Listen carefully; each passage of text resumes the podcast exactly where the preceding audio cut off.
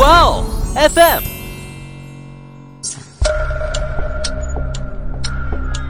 事件众说纷纭，案情扑朔迷离。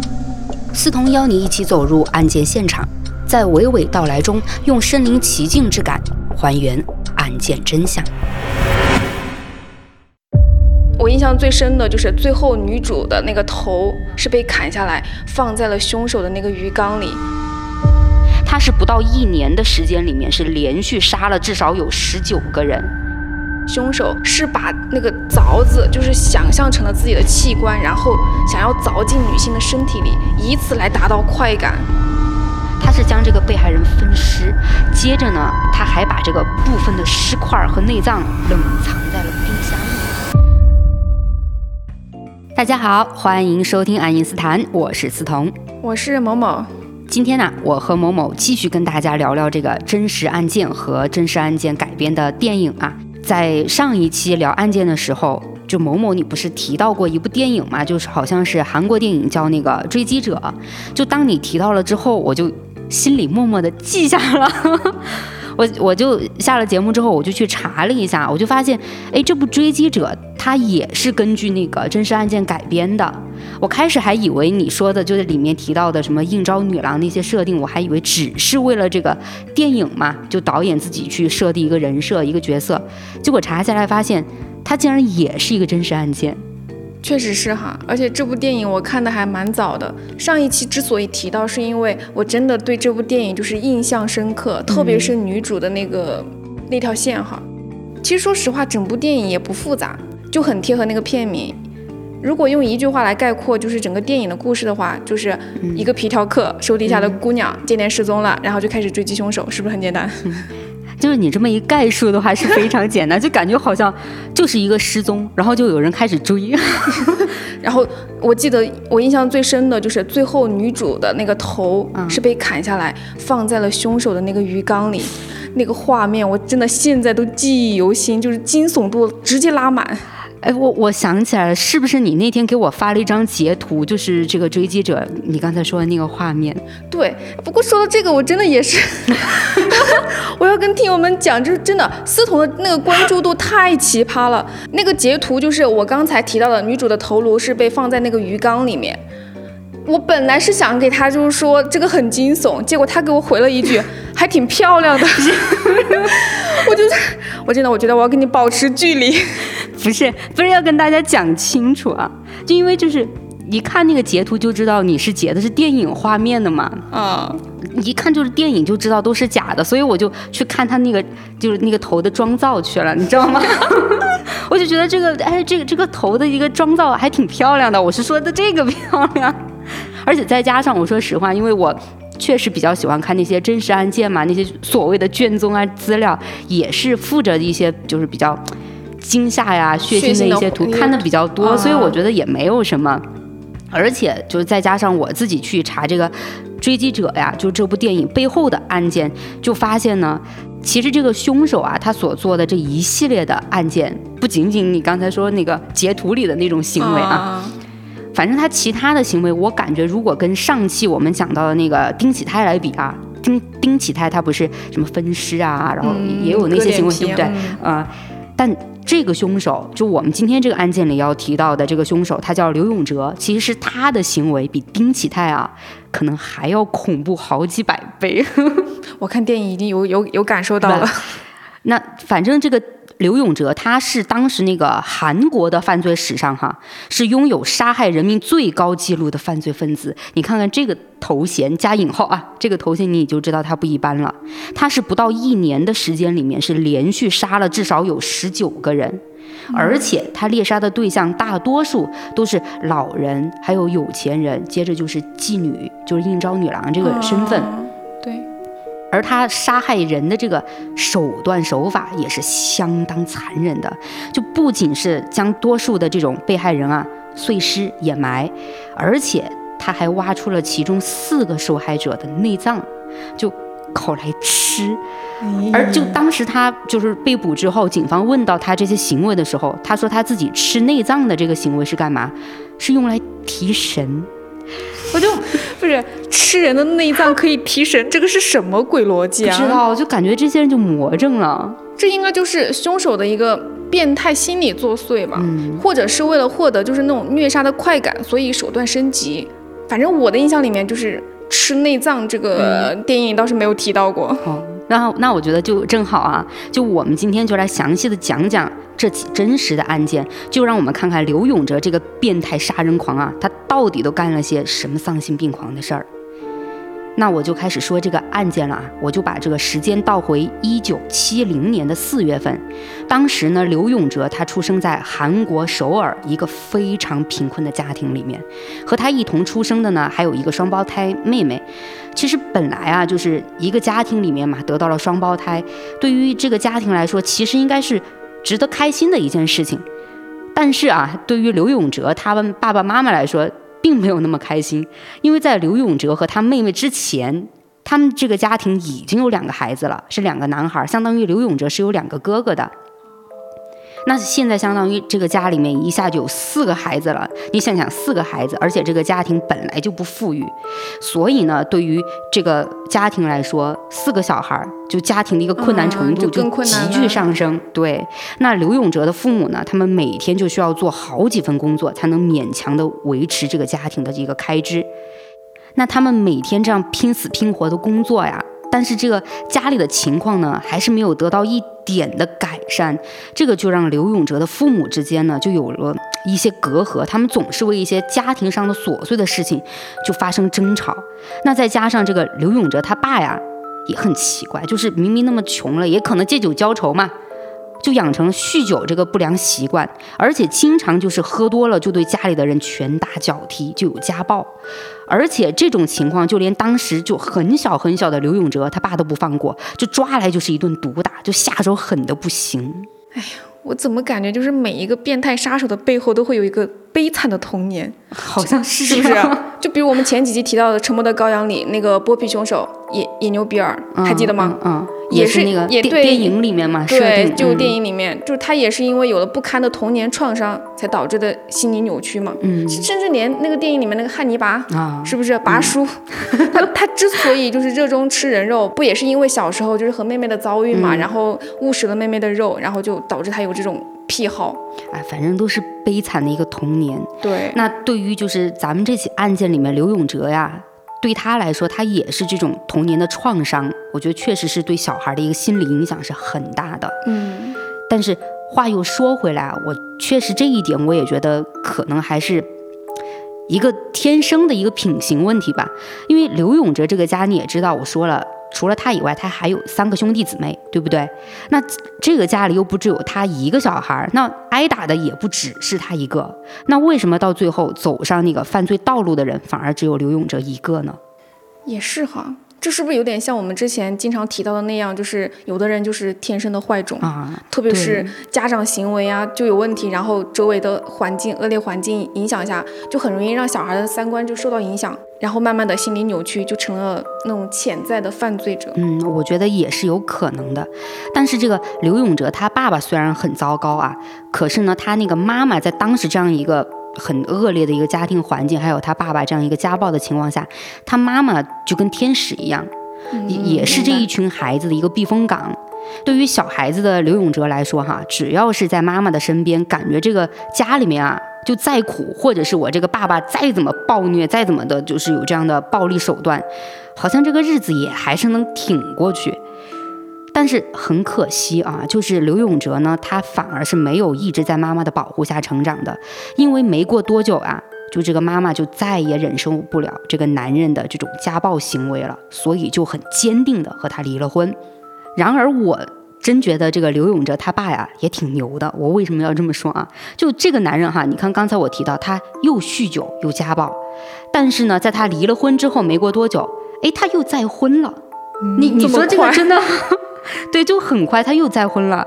但我觉得可能确实就是不是一家人不进一家门的这种道理嘛。嗯，他这个新老婆啊，也就是这些小孩子的后妈继母，也是一个非常恶毒的人，而且这个继母也会时不时的去打这些孩子，打刘永哲。这简直就是雪上加霜。嗯，我怎么感觉就从白雪公主开始，这个后妈就没有一个好的？不，也就是说，可能童话故事不一定是假的，它某一些情节还是跟现实情况是挂钩的。是的，那在刘永哲这儿啊，他是到了上小学之前，那几乎就是在他父亲和继母的连续虐待下成长的，而且反正时不时的这两个人也会对刘永哲进行一个混合双打，就这样一个不幸的环境里成长。那这里其实还有一点我要我要跟你提一下，就是这个刘永哲他爸呀有癫痫病，很严重的癫痫病。虽然说在我们现代医学史上，这个病不是什么绝症哈，只要患者呢能够得到照顾，并且是有这个药物治疗，这个癫痫的发作频率是可以得到控制的。但那个时候刘永哲他们家就很穷，就没钱买这个药，这就导致这个刘永哲的父亲啊就经常犯病。而在工作上呢，他的雇主啊就知道刘永哲他爸有这样的病情嘛，也就不愿意再安排他工作了。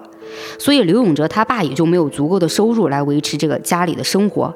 这样一来呢，他父亲呢心情就很烦躁，而一烦躁就拿刘永哲撒气，我就感觉这就是一个恶性循环。确实这么一看，感觉刘永哲小时候确实很惨呀。嗯如果这样长时间下去，确实很容易出事儿的。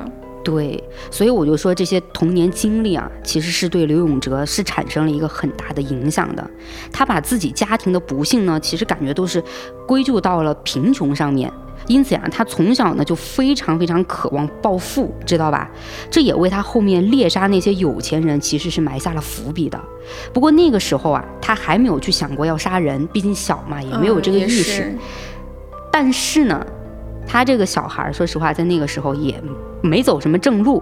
他为了快速致富呢，从初中开始，刘永哲就养成了一些小偷小摸的习惯，而且到了高中啊，他行为还升级了，就开始什么抢劫啊、诈骗啊这种。但是呢，有一句老话叫“常在河边走，哪有不湿鞋”。在他高中没毕业的时候，刘永哲就因为盗窃还有抢劫就进了监狱。说实话，一点都不感到意外。这个就好比小时候偷针，长大了偷金一个道理，嗯是吧？就嗯而且人的欲望也是不会满足的，就是当小偷小摸满足不了他的私欲的时候，手段就自然升级了。对，从现在这个结果来看哈，确实是这样的。那到了一九八八年的时候，那个时候刘永哲就十八岁了嘛，都成年了。他因为盗窃呢就被抓住了，被抓到监狱去了。那他高中没毕业。就被学校开除，后来呢，也是因为这个学历的问题，他在社会上就很难找到工作。最后呢，还是在他哥哥柳世平的帮助下面呢，找了份下水管道维修的工作。就靠这个工作啊，其实还算是将将就就嘛，就能维持他的日常开销。但是呢，对于这个渴望暴富的刘永哲来说，这样一点就是这样的一个收入来源哈，完全不能满足他的这种生活状况。确实，明显不能。对，所以刘永哲他依旧还是选择打架斗殴、抢劫、诈骗，就反正他就是觉得这些事情啊，就这些犯罪的事情，只要是能让我来钱快，我管他违不违法，我就是要去做这些事儿，只要是赚到钱就 OK。但是啊，你说他赚到钱了，也不是说我攒起来。他是一旦赚到这个钱之后，就马上用来享受，就什么吃喝嫖赌这些样样都干。但也就是在这个过程当中啊，刘永哲认识了一个女孩。这个女孩呢，其实也是韩国社会就是那种底层的一个小人物。她的职业呢是个按摩女，但刘永哲呀就和她迅速的坠入了爱河，并且结了婚，甚至到最后呢，他们也有了一个儿子。其实按道理来说啊，你看刘永哲呃娶了老婆吧，又有了孩子了，相当于整个家庭还是很完整、很美满的。就是前面我说到刘永哲做的那些犯罪的行为，怎么都应该是金盆洗手了嘛，对吧？对呀，就哪怕为了孩子，也应该就是好好工作，然后赚钱养家吧。对，就按正常逻辑来说，我们都会这样去想，但实际情况却并不是这样的。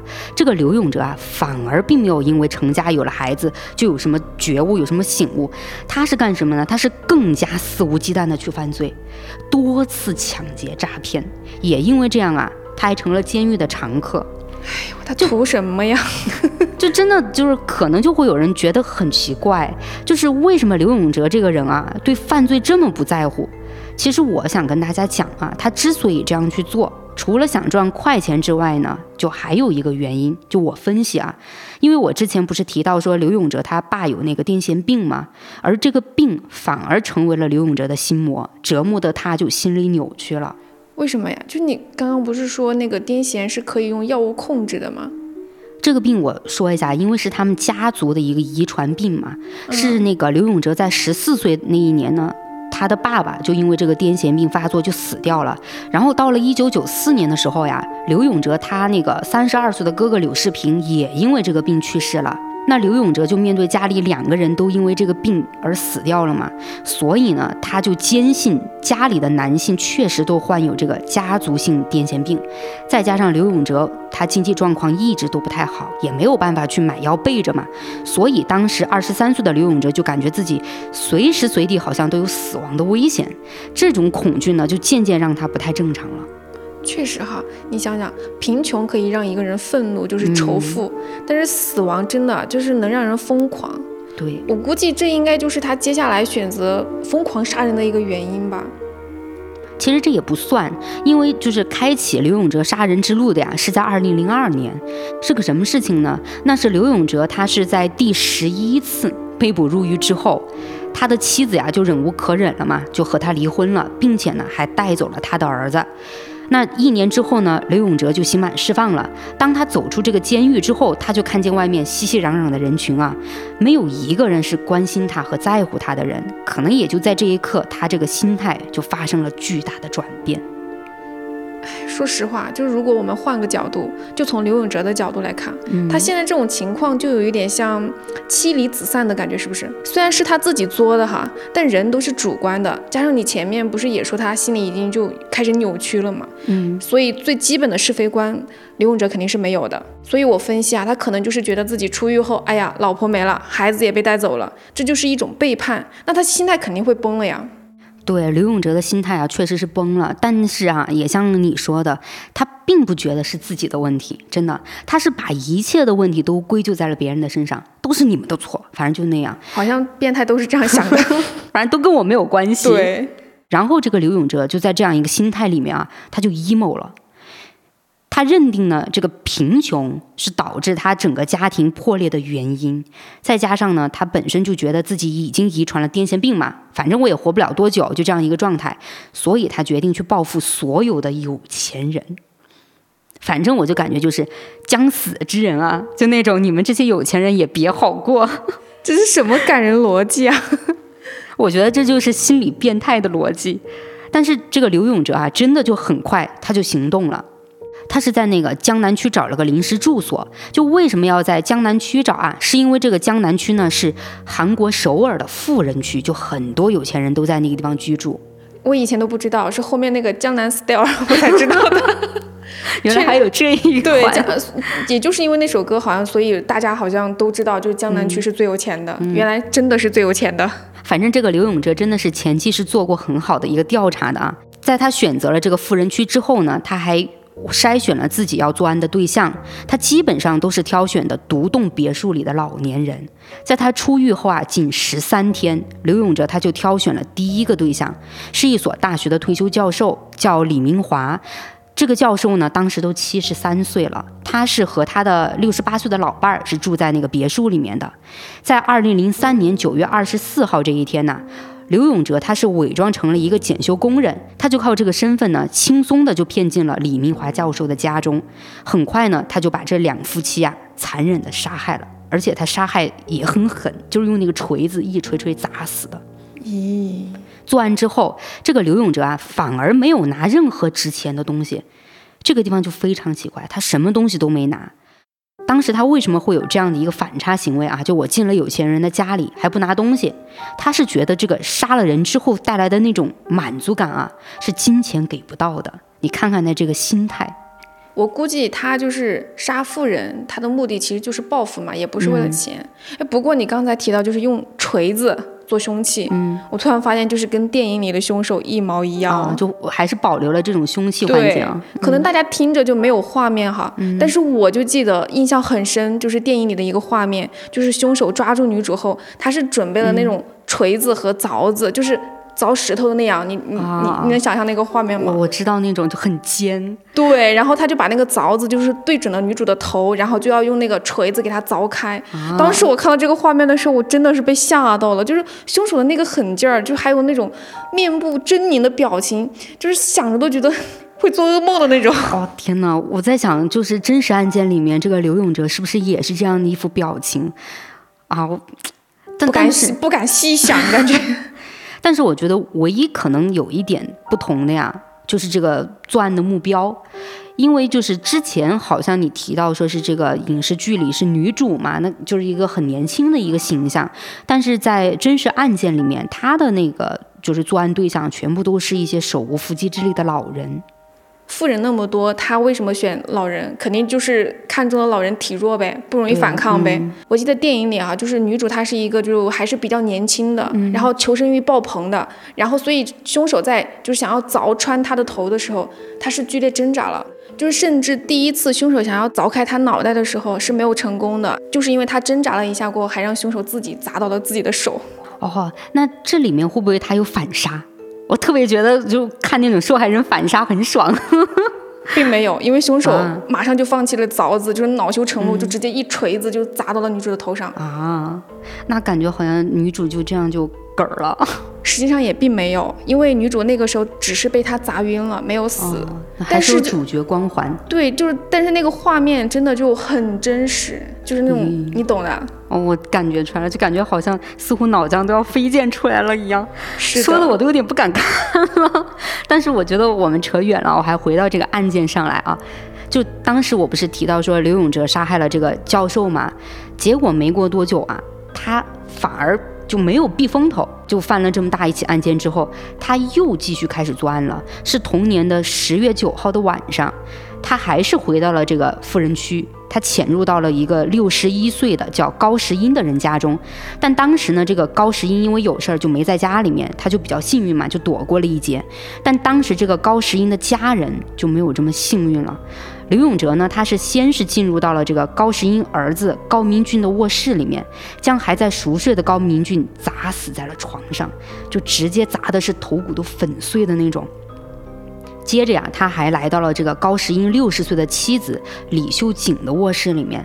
当时的这个李秀景呢，他听到外面是有那种砸东西的声音嘛，就警觉了，所以他就说起身想去查看一下。结果刚一起身，就迎面就撞上了这个刘永哲，然后就被刘永哲打倒在了地上。接着这个刘永哲就用锤子也是疯狂的把他捶打致死。最后这一个家里面遇害的是八十五岁患有老年痴呆的这个家家里的这个老母亲。当时这个老母亲呢是在睡梦里面被砸死的。连痴呆的八十五岁的老人都不放过，真的，嗯这个刘永哲太丧心病狂了。但是你刚刚有提到那家人的那个屋主是不是对高躲过去了？嗯啊，按道理他住在江南区，应该是个有钱人吧？那他完全可以给韩国警方施压呀，然后让他们快速找到凶手。因为我看韩剧都是这样的。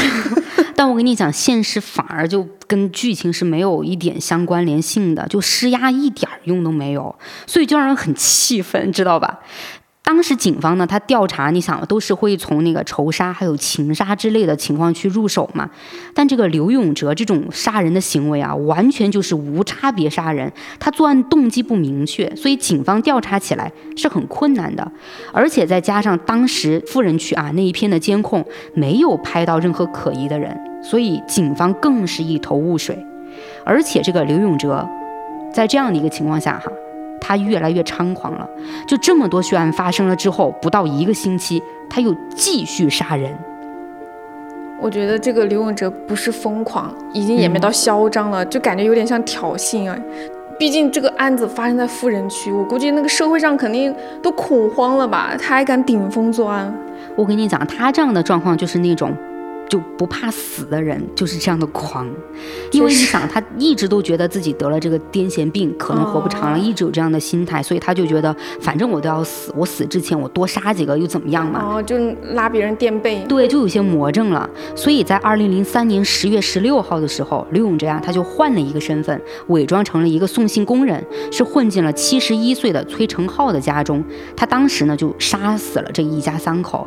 不过这一次有点不一样，就是他碰到了硬茬。就这个崔成浩啊，虽然我刚才不是说七十一岁嘛，感觉好像年龄很大一个老头子，但是这个人啊，他是军人出身。哦，还是很硬朗的力值的。对，武力值在线啊。虽虽然他崔成浩就这个老年人嘛，虽然最后还是被杀掉了，但是在他遇到这个刘永哲要行凶的时候呢，还是跟这个刘永哲进行了一次殊死的搏斗。在搏斗过程当中呢，这个老人就用裁纸刀扎破了刘永哲的大腿还有胳膊。扎破了，那这样一来，现场不就留下了凶手的血迹了吗？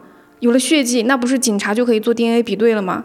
哪怕这个刘永哲他犯罪后把血迹清理掉了，我记得也有一种叫努米诺的试剂是可以检测血液痕迹的。就算你清理过，就从表面上看你好像已经打扫干净了，没有什么痕迹了，但是只要有这个试剂的话，就可以让血迹显现出来。不过我就不太知道当时有没有这种试剂哈。我跟你说啊，就当时就算是警方有这个试剂也没有用。我为什么要这么说啊？是因为刘永哲非常聪明，还有狡猾，他压根儿就没有给警方检测的机会。就这么多年啊，就刘永哲的犯罪经历，让他有了一定程度的反侦查意识。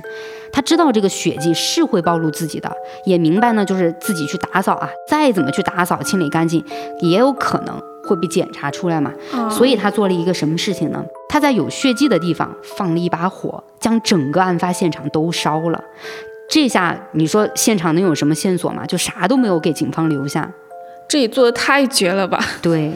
不过从你刚才说的刘永哲的一个犯罪情况来看，哈，就我发现哈，他的行为其实是有两个很明显的特点的，就一个是凶手他针对的目标是老人和富人阶层，一个是他作案谨慎、计划周密，并且还有很强的那种反侦查能力和伪装能力，对，就基本上是属于谁碰上了谁就嘎。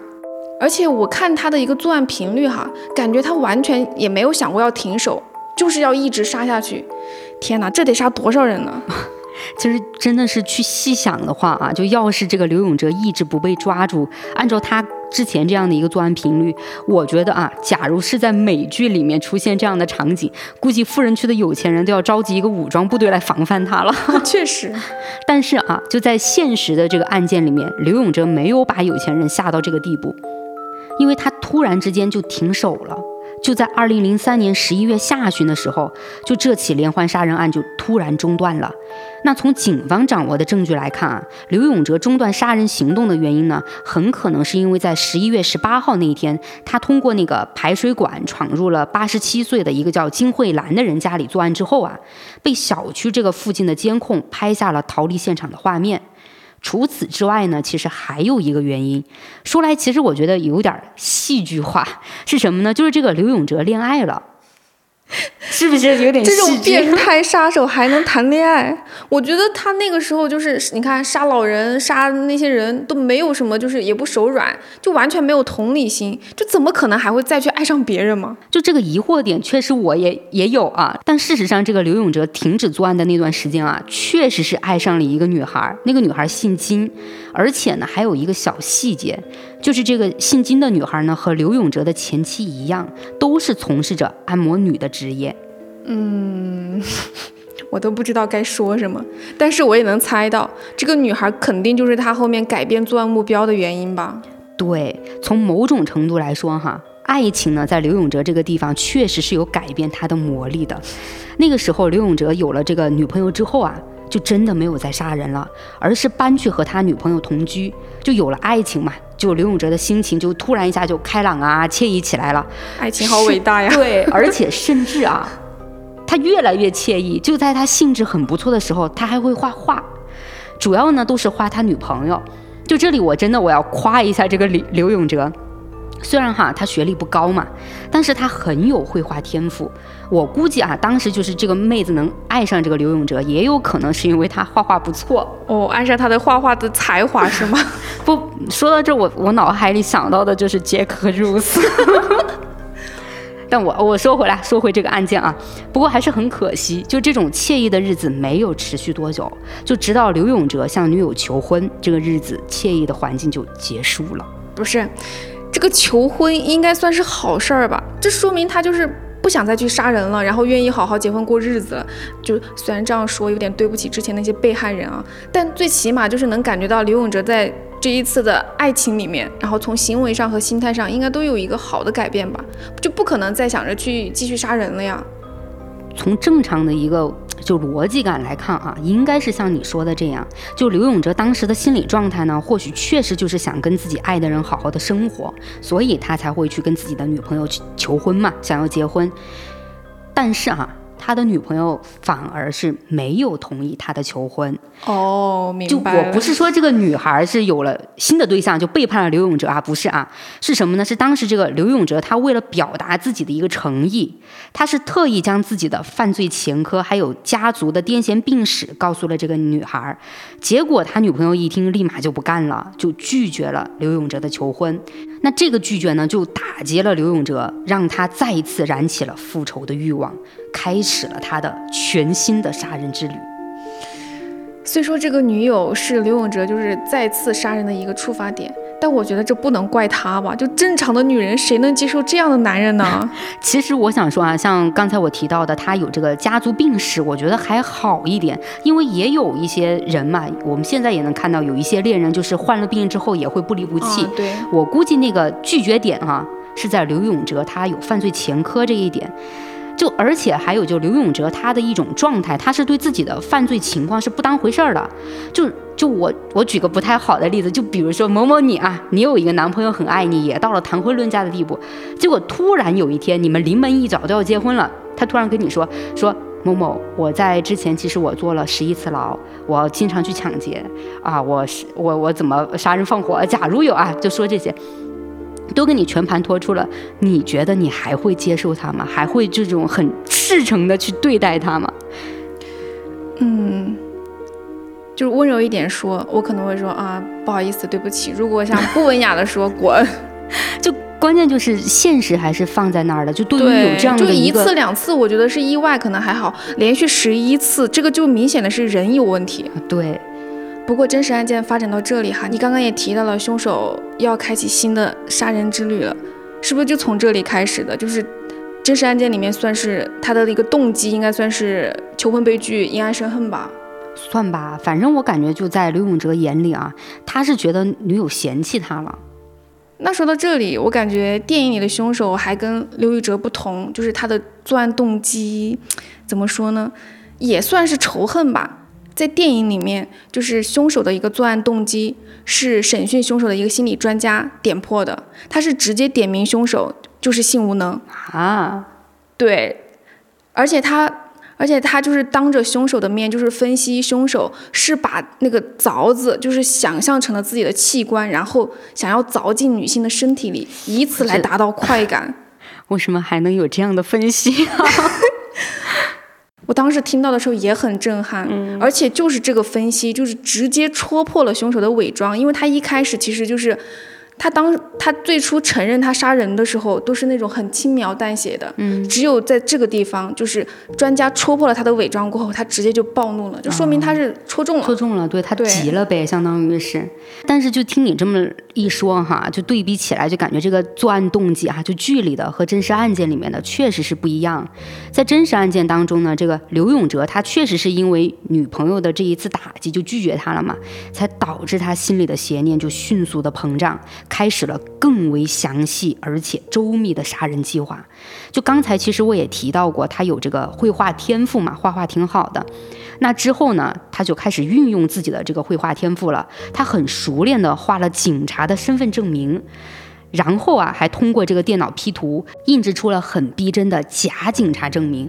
那接下来呢，他就花了三万韩元，还买了一副假手铐，就随身携带着。之后他的这个犯罪工具也就升级了。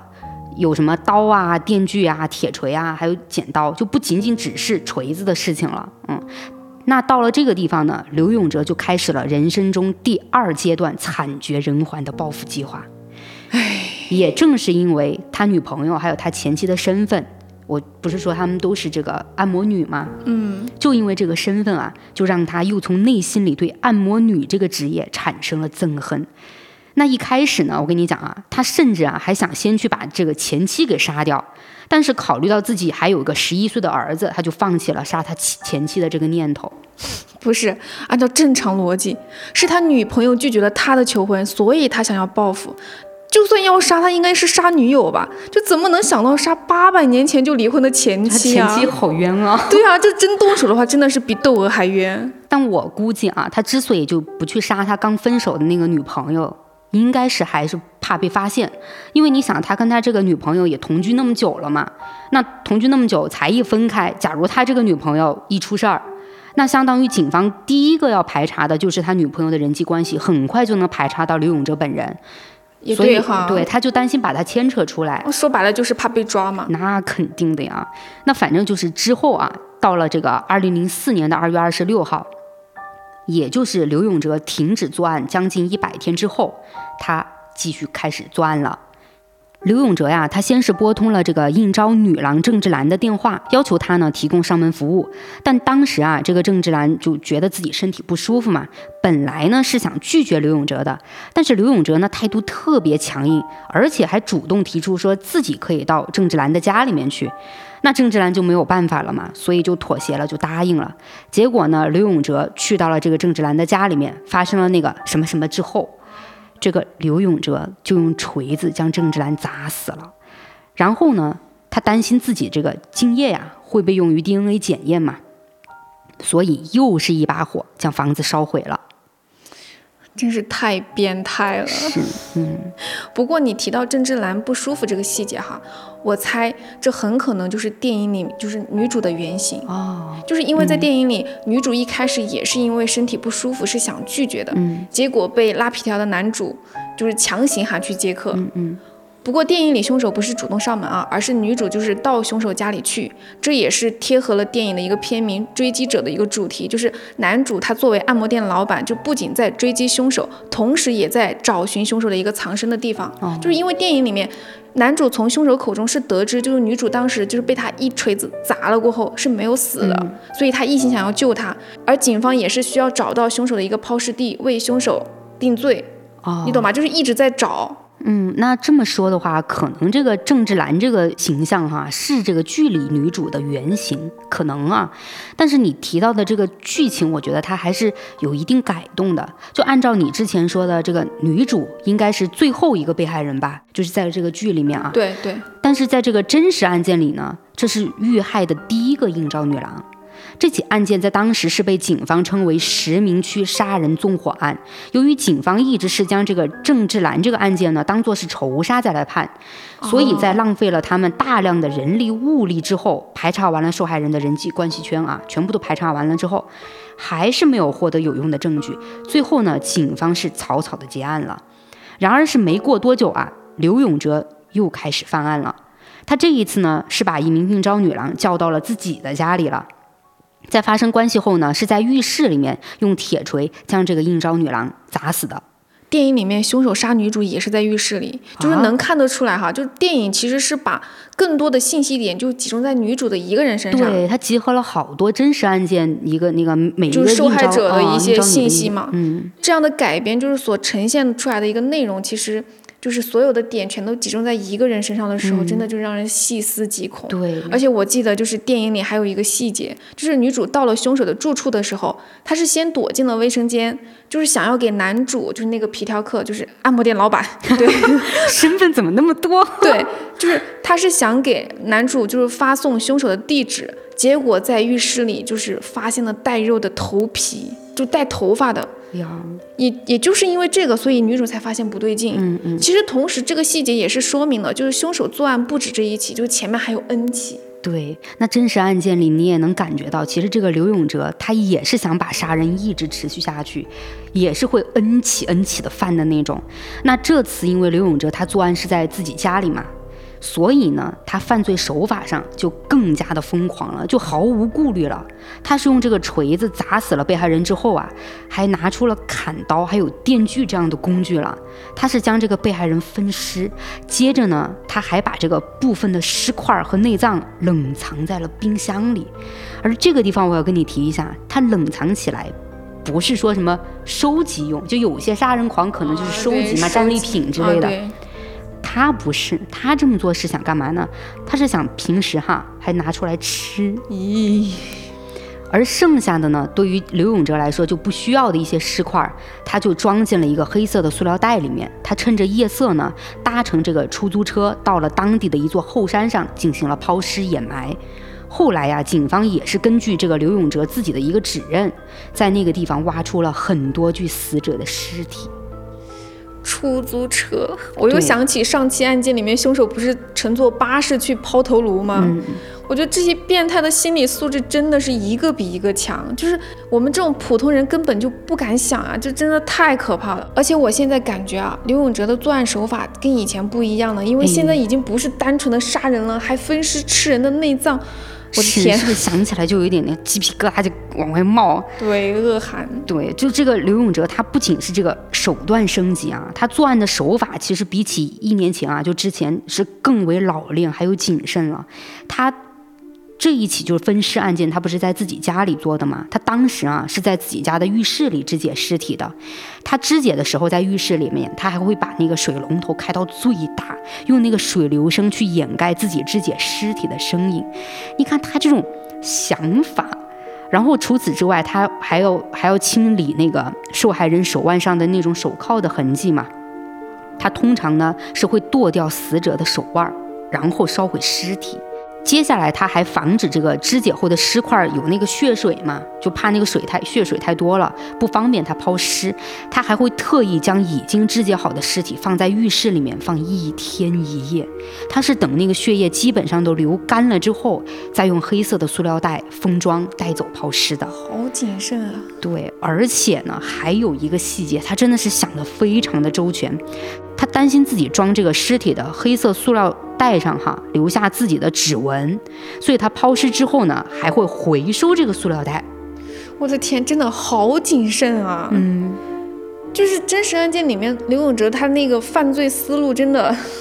这警方到底要怎么样才能抓到他呀？警方了，对不对？对呀，我我记得电影里面抓到凶手其实还蛮巧合的，就是男主开车寻找女主的时候，就是和正正要去抛尸的凶手转角遇到爱，因为撞上了。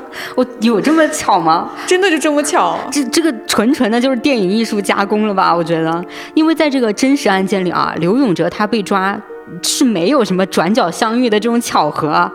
不过我觉得还有一点算是离奇。就是什么原因呢？就是按道理啊，刘永哲很谨慎吧？对，像他这么谨慎的人不应该犯一些愚蠢的错误，但他却犯了。他犯了什么呢？就是他接二连三的拨打同一家按摩院的应招电话。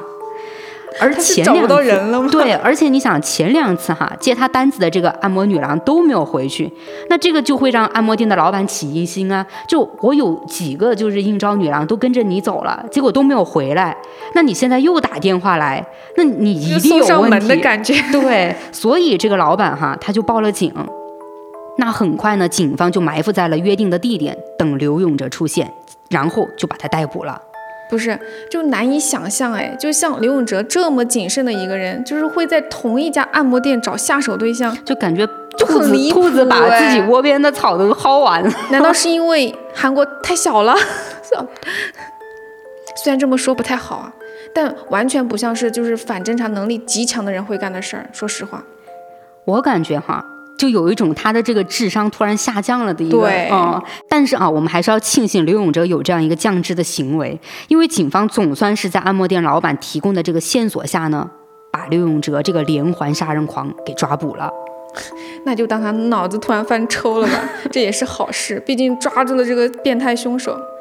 不过，按摩店老板发现凶手线索的这一个。情节哈，就是电影里面倒是完整的保留了。就前面也说到嘛，就男主他就是按摩店拉皮条的按摩店老板，然后就他和凶手转角遇到爱嘛，你不是觉得巧合吗？对。但其实呢，也是有一定前提的。男主作为按摩店的老板，他其实也是发现了两个姑娘失踪了。所以才开始调查的，然后就在自己的那个记账的小本本上，然后就发现两个姑娘都是接了同一个客人后失踪的。这里发现凶手线索啊，我感觉好像真的跟这个真实案件还是一模一样的耶。我感觉导演之所以要保留这个真实案件的细节哈，可能还是为了一个戏剧性。毕竟你想啊，这么大一起连环凶杀案啊，结果还是靠按摩店老板提供了线索才破的案。感觉有点打韩国警方的脸，就是你们调查来调查去，啥结果都没有。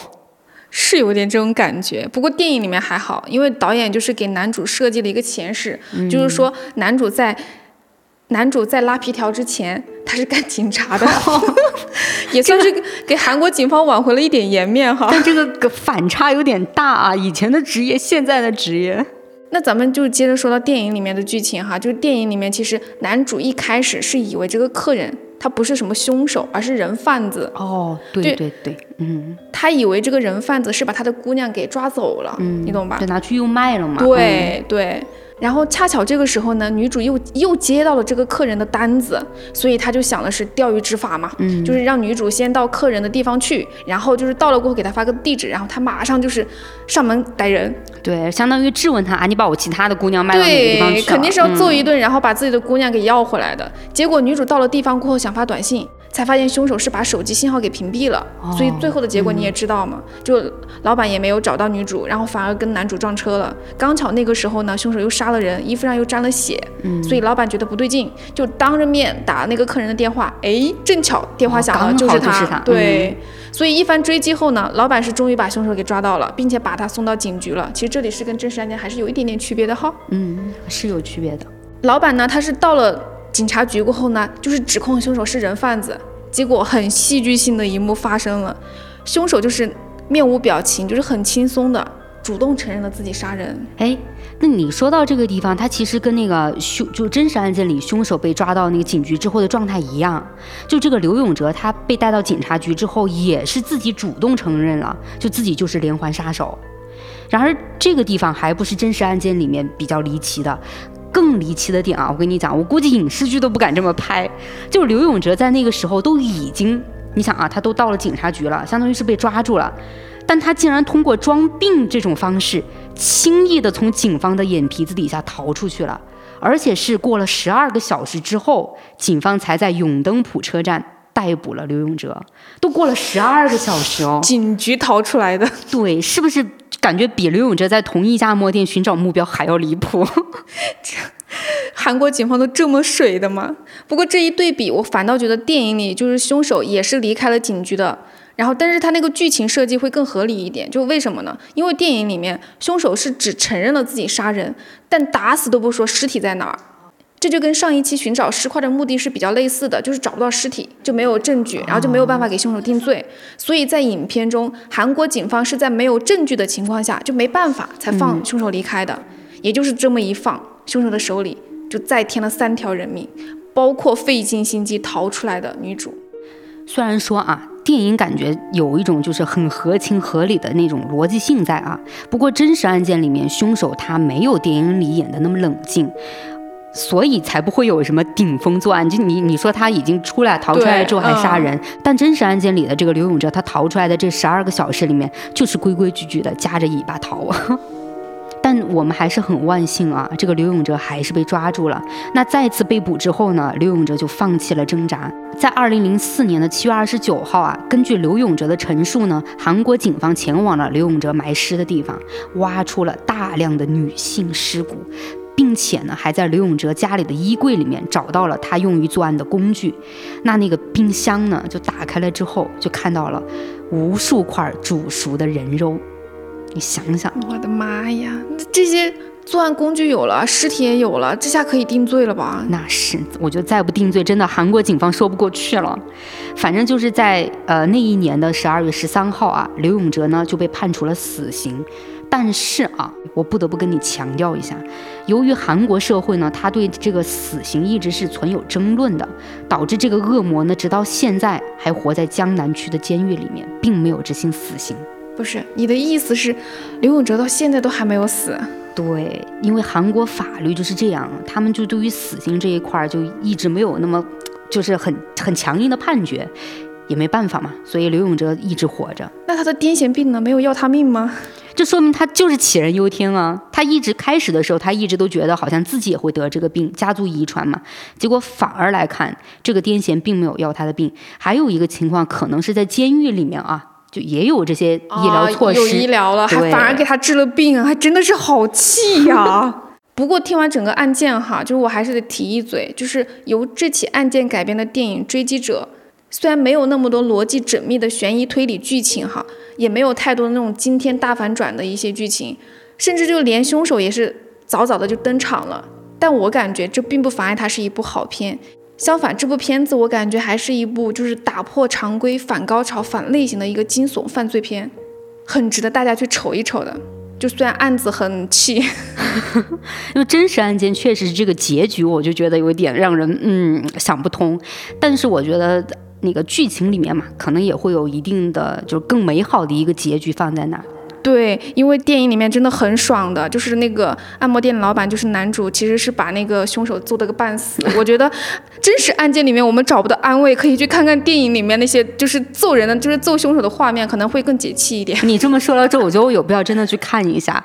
呃，才开始的时候，其实我去查了一下这个电影呢，在豆瓣上面，它的评分还是比较高，二十三万人是打出了八点四的评分。我觉得一个加上你的那个剧情里面的结局啊，我觉得。有起到了爽片的作用，是吧？就为了那个结局都要去看一看一看，就真的可以代入一下，就把电影里面的那个凶手代入一下，真的就假装我们自己揍了他。那我觉得我们今天就先跟大家就聊到这儿了啊！希望大家呢多多点击订阅、收藏，也多多评论互动哦。好，那今天就这样啦，我们下期再见，拜拜，拜拜。